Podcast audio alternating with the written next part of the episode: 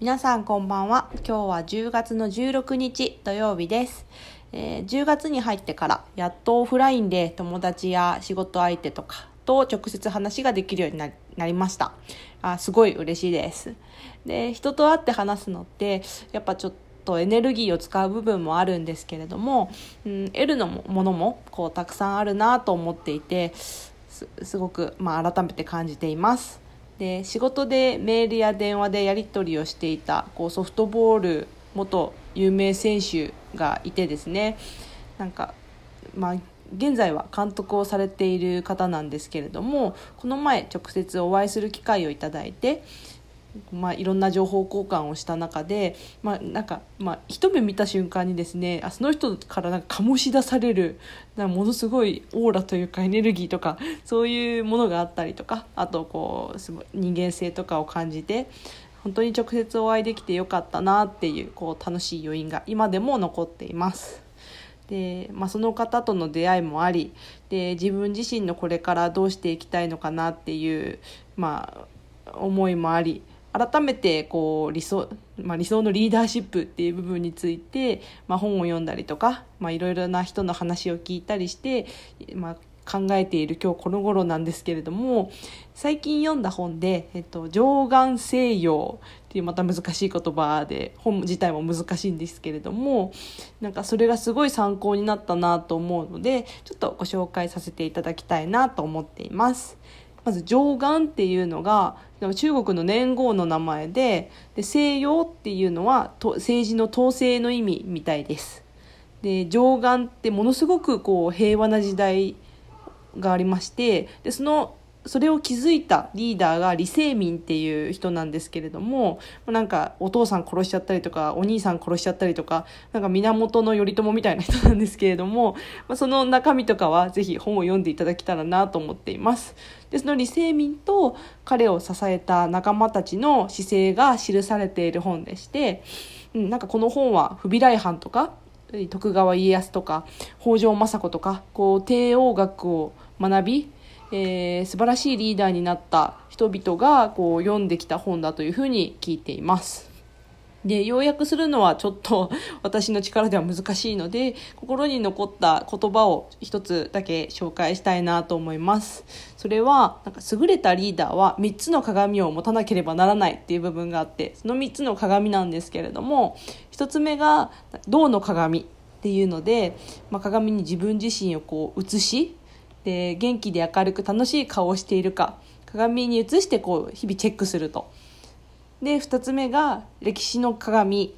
でこれは過去の出来事から学び世の中の栄枯盛衰からこう、ま、学び深く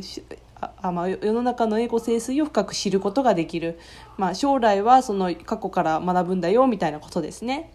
で3つ目は、えー、人の鏡で、えーまあ、厳しい言葉を言ってくれる人とか。こう我の過ちに気づかせてくれる人こそ大切にしなさいっていうことでなんかその李世民さんも議長さんっていうものすごく、厳しいことを言ってくれるこう部下みたいな人がいてその人のことをものすごく大切にしてたみたいなんですね。で議長さんが亡くなった時になんかふと振り返るとまあ、自分自身に対してこう厳しいことを言ってくれる本当のことを言ってくれる人がいなくなってしまってなんかものすごく大切なものを失ってしまったっていうことにこう気づいたっていう説が一つ残っているみたいです。はい、で私自身こう少し前までは歴史を学ぶ意味とかちょっとあんまよく分かってなくってまあ、なんか伝記とか読むのはこう人の人生知るの面白いなと思っていたんですけれども、うん、なんか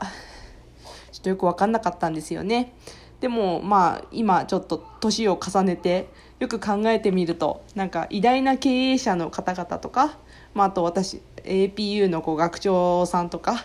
なんかすごくうん素晴らしい人たちなんかこう徳のある人たちってこう歴史からいろいろ学んでる方が多いなっていう印象がありましてなので私自身も本とか、えっと、あと、まあ、Spotify の古典ラジオとかからこう歴史を学びで自分自身にこう落とし込めることは落とし込んで、まあ、考え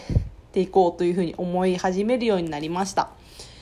あとは本の中でこう自分の好きな人とか都合のいいことを言ってくれる人たちのことばかりを聞いてこう自分にとって耳の痛いことを言う人を処刑してしまっていたこう煬帝だったっけなっていう皇帝が皇帝がおりましてでその、